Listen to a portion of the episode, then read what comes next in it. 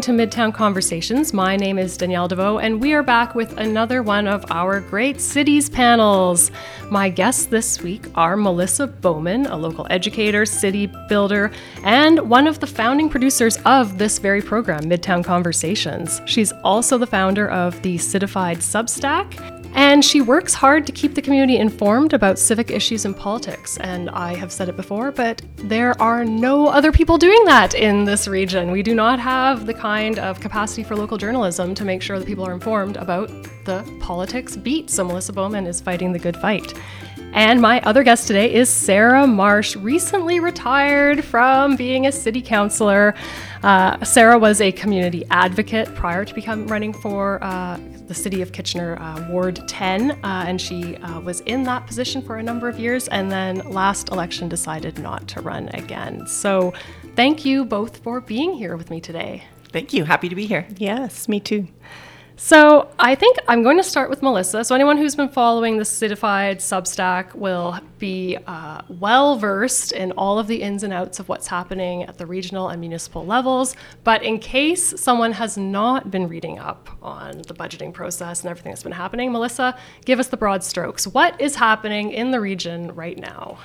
So, a lot of Citified uh, over the last couple months has really been focused on budgets, budgets, and more budgets. Um, this is one of the things um, I generally am not a uh, pro amalgamation person, but when I was having to figure out all of the budgets for the townships and the cities and the region, there were moments where I was just a little bit tempted to be maybe pro amalgamation over that one issue. It was a lot to get through. Um, I'm not a finance person at all, so even just figuring out things like the operating budget versus the capital budget and tax reserves and stabilization funds and all of these things, um, and then trying to figure out how to um, make that as accessible as possible so it would be something that I could understand, and then hopefully other people would understand it as well. So um, there was a lot to get through. I think I was most focused on the regional budget. Um, it's a big chunk of our property taxes, um, and within the regional budget, of course, there is uh, the police budget, which is about a third of the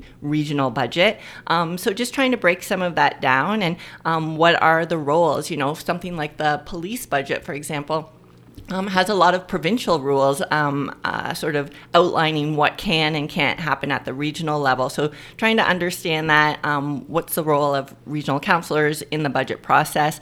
Um, you know, working my way through those marathon uh, sessions, you know, it was not uncommon to have five, six, seven hour meetings on these um, budgets and um, things going back and forth. And, you know, we have a lot of new counselors uh, on board in, in, both the region and city level and just trying uh, to navigate that system as a new person. I don't know, Sarah, if you'll mm-hmm. want to speak to that at all, if you remember those early days, um, mm-hmm. but it feels like a lot to figure out. So some of it is just, um, you know, staff coming in to say, well, actually, um, that sounds like a great idea, but here are the reasons why, you know, that won't actually work.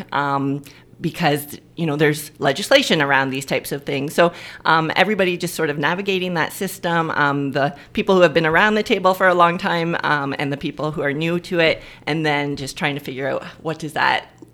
How do you make that accessible to the average person who's probably not interested in spending hours and hours watching those meetings? Um, but I do think there's some really important conversations happening around those tables, um, and just trying to put in that time um, to highlight for people who don't have the time to, to invest in that to say, hey, here are some of the key issues that are happening, and these are ways that you could be involved if you want to delegate or talk to your council members and that type of thing. So, um, budgets are maybe not my favorite topic, and we're I'm kind of glad to see that we're nearing the end of budget season for now.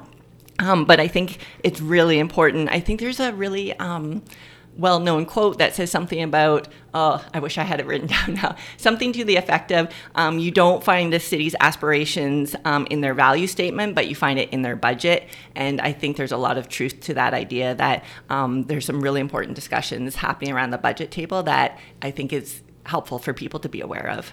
Yeah, and, and we knew that the, the funding for the police budget was going to be a, a contentious issue, and I think that took up a lot of media space. If we heard anything about the budget, it was probably that. Were there other issues that were also kind of contentious that you were paying attention to? There were so many things. uh, Like uh, the the budget day um, for the region, I think it came in at about twelve hours um, if you added up all the meetings. Um, and a number of um, councillors were trying to find ways, you know, with inflation and other um, cost of living increases that uh, the community is facing. I think there was a real focus. Uh, I'm sure it's a focus most years, um, but in particular, it felt this year that many councillors were looking at ways to try to shave some money off of the the tax increases that we knew were coming. Um, transit at the regional level um, had a lot of conversation because there is um, some proposals for uh, increasing um, that rate, as well as might there be options for. Um, you know, fare free days for seniors or um, more accessibly priced um, uh, transit passes for families and that type of thing. So there were some interesting conversations happening around transit. Some decisions got made on transit. It sounds like there is a transit master plan coming to the region at some point. Um, and I think some of those larger questions will probably be dis- discussed more in depth at that point. Um, there were probably some other things um, at the city level, like uh, even the townships were having some contentious issues. I think it was Wellesley. Um, residents sounded surprised that their increase was so high, and a lot of that was due to the Wellesley rec complex. Um, and there's some some debt.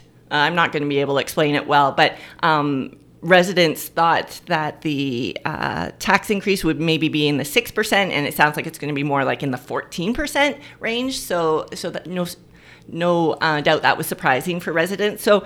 Um, yeah, there's probably other issues too, but we'll I'll save some time to uh, to get to those maybe further in our discussion. Or you can just subscribe to the Citified Substack and Even you can better. read it yourself. Yeah. so, Sarah, this is your first budget cycle in a while where you haven't been in it, really, really in it. That's So right. What was that like being on the outside? Oh, you know, uh, I can tell you that I did not pay as close attention at all as as Melissa did. Uh, I really wanted to, uh, to remove myself a little bit because if I was watching, you know, I would really be interested to to get in there and, and give my two cents worth, which I really I don't want to be that person who goes in and says, well, you know, in my day, this is how you guys, you know, should be doing it. Uh, this is how we did it, and this is how we should do it. No, uh, I think that uh, even though there are people who are newbies who are still figuring it out, I think that uh, we should give them the space to do that. And staff are there to guide them in, in what the rules are and and uh, and how to go about things. And so that gives people space too to to bring new ideas forward that maybe uh, we wouldn't have done if it was all experienced people around the table. You know, that idea of oh well we tried that already, you know, is something that I I think we should be cautious of because if we tried something five or ten years ago, it's a new context, it's a new day, and so we should maybe give old ideas, uh, you know, new consideration. If we didn't like them then, maybe uh, there's a new way to, to make them happen now. And do you remember what your first budget cycle was Oh like? Oh my goodness. Yes, I do. I remember waking up that day after having spent many hours, many days and weeks and months even, you know, preparing.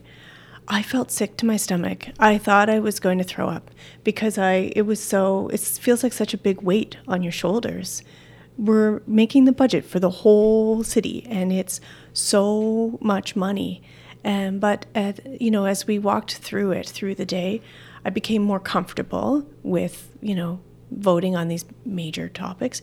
But I also realized that uh, a lot of the uh, core services, you know, that that are that make up the bulk of of the budget, you know, it, it just has to um, has to be voted. It has to be approved if we want to maintain our level of service, and so it, it became a little less scary. And then towards the end of the day, that's when if there's any uh, growth, um, you know, growth-based amounts that we can play with that are not within the the scope of the the previous budget, then there's new dollars to al- allocate. Um, that's when the really interesting discussions come in. Yeah. Because then that's when you're making the decisions about what kinds of values or are you going to support? What are you specifically trying to do to change the city or to build it or to make it Exactly. make it better? Yeah, I know, uh, Sarah, you mentioned staff, and I just want to say, like, every time I watch a meeting, especially the, the budget meetings, um, I'm always blown away by staff. Like, it's so clear um, how much work they have put into it. And I'm only seeing the meeting part. I don't know, um, Sarah, you can probably speak a little bit to how much work happens behind the scenes too. But Oh, come sure. budget day, staff is there and they are ready with their binders and lots of information ready to answer questions from a wide variety of topics. And I'm always amazed at how well staff do. I agree. Yeah, it is. It's really astounding how in depth uh, they they have that knowledge. But also, you know what? At the city anyway, and probably this is true for other municipalities. Uh, a lot of the staff are watching that meeting. They're listening and watching, and uh, so if a question comes up that's really kind of a, you know a little tiny little little part of the budget that the the staff representing those departments at the table don't know, they will quickly you know learn uh, from you know through a quick email. Oh, it's this, and so then they can come back to the answer. It's a really well-oiled machine. Uh, so so uh, when there's good communication in departments, that's when we can really um, you know get get the information just at their fingertips. So it's good. Yeah, and I think, you know, people probably think that well, it's probably not that hard to administer a city. It's not like a country, it's not like a province, it's not it's not that complicated, but it's it's it's so complicated and and and and the decisions that are being made really impact people's everyday lives in extremely direct ways. It's not this kind of vague down the road thing, you know, what, what that a lot of other governments are dealing with. This is like, you know, on the ground, right outside your front door, things that are happening that really impact you.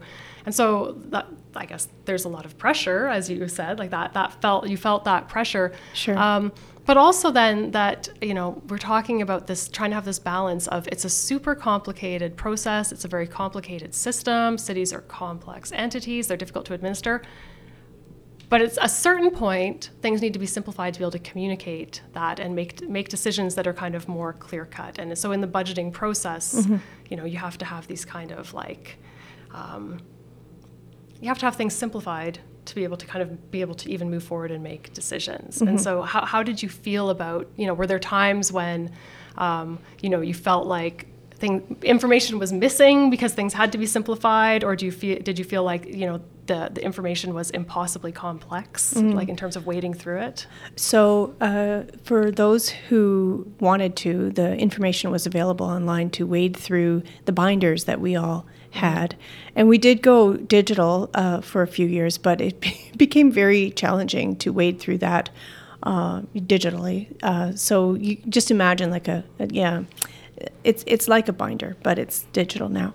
Uh, so I can tell you that uh, we did simplify those um, that information in I think really um, uh, easy to easy to uh, achieve way easy to understand ways. Uh, you know there were little videos and little uh, graphics to help people understand the budget. And, but I I would say that uh, whenever we did the the call for uh, public input uh, to the budget, there would be surveys people could answer online. Every single year, we had people, uh, some who would be dead on, they would know exactly what they're talking about and give us really uh, in useful feedback. And then there would be others who would give us feedback about other levels of government and uh, especially regional. You know, there's a lot of confusion between regional and, and municipal, local municipal government. So, um, so there's still, as much as we simplify it, there's still a whole bunch of people who don't know the difference. Yeah i mean and it's it's it is complicated it's hard it's hard to figure out i mean melissa do you do you sometimes get it wrong even though you're like in ev- all maybe it's worse for you because you're in every single meeting so it just all starts to blend together It does all blend together. Sometimes people will ask me about a meeting, and I think, wait, which meeting was that? um, yeah, it is complicated for sure, and and I don't feel confident all the time. Like somebody might quick ask me a question. Wait, is that the region? Is that uh, the city? And sometimes I have to think, wait, maybe I should just double check because I think it's this, but um, there's a lot of stuff that's sort of joint um, as well and and shared. Um, so it is hard, and that is one of the things that I do try to share every once in a while about. Hey, this is what happens at the regional level. This is what happens at the city level, and then townships um, are are sort of a unique situation in some ways as well. Uh, one of the things over budget that I was learning was uh, for the region, I guess transit and uh, the regional library, so not city libraries, um, are sort of uh, have a special are, are, taxed in a special way. I think it was called area rated or something like that, where um, depending on the service level that that community, so whether it was a township or a municipality received, um, their tax rate was different um, based on the service level they received, even though the vast majority of things that are taxed at the regional level are um, kind of the same throughout um, all the municipalities. So it is absolutely um, very complicated. Uh, Sarah mentioned the um, the videos and infographics, and that type of thing is super helpful. I find, but it does also uh, miss out on some of the, the information. It's very hard to take a 150 page budget document and get it down to a two page infographic. That two page infographic mm-hmm. is super helpful. Um, but for somebody in my situation where I, I want to know, like, wait, how did we get to some of those things? Then you know, I'm, I'm looking at that 150 page budget document, which takes time to get through, but I do find it so interesting. Like, there's so much, like you said, Danielle, it impacts your day to day life. So it's like transit, waste management, um, the things that are happening right out in, in your neighborhood um, at community centers. Um, it impacts every day of your life. So I, it's hard for me to put those documents down as much as they can be really tedious and long. Um, they are really informative um, pieces of um, things about our community. I love that about you, Melissa. that is so great because I, I don't think that's representative of the average citizen. You know. I do think that's true um, in that there's not a lot of people who don't want who, who are wanting to read a 150 page document. But when you're able to parse it down and make it um, accessible in a way that okay this is these are decisions that are happening in my mm-hmm. neighborhood mm-hmm. i think people really care about those things mm-hmm, um, of course but it's how do you access the information and know what's happening especially when you're dealing with just all of the things that families are dealing with these days um, knowing the changes that are coming to the Blue Box program is not something that you're probably going to put at the top of your list of um, figuring out. Yeah, exactly. So the budget process is is sort of done. Uh, so Melissa can have a little bit of a break. But you know, what are the next big issues that we're going to be seeing in 2023? Like, what are you expecting to see? Oh, Melissa's pointing at Sarah. Sarah, what are the next big issues you think that are coming down the pipes in 2023 that you will potentially not ignore to the extent that you ignored the budgeting process? oh, good. Goodness. Well, um, uh, nothing new when it comes to housing, but I really think that is top of mind for the average citizen, uh, for, for all of us, really. We need to be uh, cracking the code for building more housing in a responsible and uh, um, and a responsible way, but also in a way that uh, makes it uh, more affordable for people uh, and at the same time, you know, what um, when we look at what's happening with the provincial government uh, cutting uh, uh, the ability for municipalities to uh, to really get back, make sure that new growth pays for new growth uh, with infrastructure costs like development charges. I think that that is something that I think the average citizen is uh, really makes uh, it's very difficult for for the average citizen to understand, but it's super crucial. So we saw things like um, you know Cam Guthrie at the city of Guelph. He made a big splash in. Um, pre-budget season where he said, "Okay, I'm going to bring forward a motion to uh, to have the city pay uh, through a new tax levy for uh, what the province is is um, shirking on." But he pulled that, you know, uh, and and then uh, and we that was talked about at a few tables locally as well, but it didn't it didn't come to fruition. So I guess we have to see what's going to happen this year with the the province's implementation, whether they're going to pull back on on those uh, threats to or or, or not, uh, and and uh, when the rubber actually hits the road, I think that next year. Um, next year, next year's budget cycle uh, will be impacted by by the the those decisions. Yeah. Yeah, and I definitely um, think housing will continue to be an issue. Um, and it's fascinating to me um, all the different levels that housing touches on. So mm-hmm. there's um, some of those bigger issues that Sarah you mentioned. Um, you know, the impact of Bill 23. What does that look like? And um, Greenbelt development and, and all mm-hmm. of those conversations that are happening. Then there's uh, things that are a little bit more local but are still impacted by uh, provincial legislation and rules such as inclusionary zoning, um, which the, the cities and, and region of Waterloo are, are looking at, um, but it has to be done in partnership with the province, is my understanding. And, and so, what does that look like? Um, and then it comes right down to very local, like one of the issues that um, was presented recently at Kitchener Council and um, continues to be deferred. Hopefully, we'll, we'll get a decision soon, um, but is a proposal from a business owner who wants to expand his business and, and a parking lot. In order to do that, he feels that he needs to demolish three houses that is offering, um, you know, very affordable rents um, to eight or nine households. Um, and so it comes down, you know, you can have these really broad level conversations about um, our, our vision for housing in the province and in our communities. And then it also comes down right to like the street level to, to our neighbors um, who are facing potential um, eviction and, and and um, demolition of their, their housing um, and facing trying to find a new home um, in this this market. Um, so housing to me is one of those ones that stretches across all levels of government. Mm-hmm. Um, I am hearing conversations about amalgamation again. Um, that one may be out of our hands. Um, the decision may come from the province, um, but I do hear a few conversations. I, I, feel like that comes up every couple of years, amalgamation. So mm-hmm. that's one I'm wondering about. Um, yeah, and transit, I think, will um, continue to be uh, a conversation that's happening locally as well. Absolutely, those are. I agree with you on those, and and uh, you know, as we see the the weird and wonderful weather changes uh, right before us here in our region, I think that climate change is top of mind for a lot of people uh, more and more, and so I think that that that's something that um, all the levels of government will need to grapple with going forward.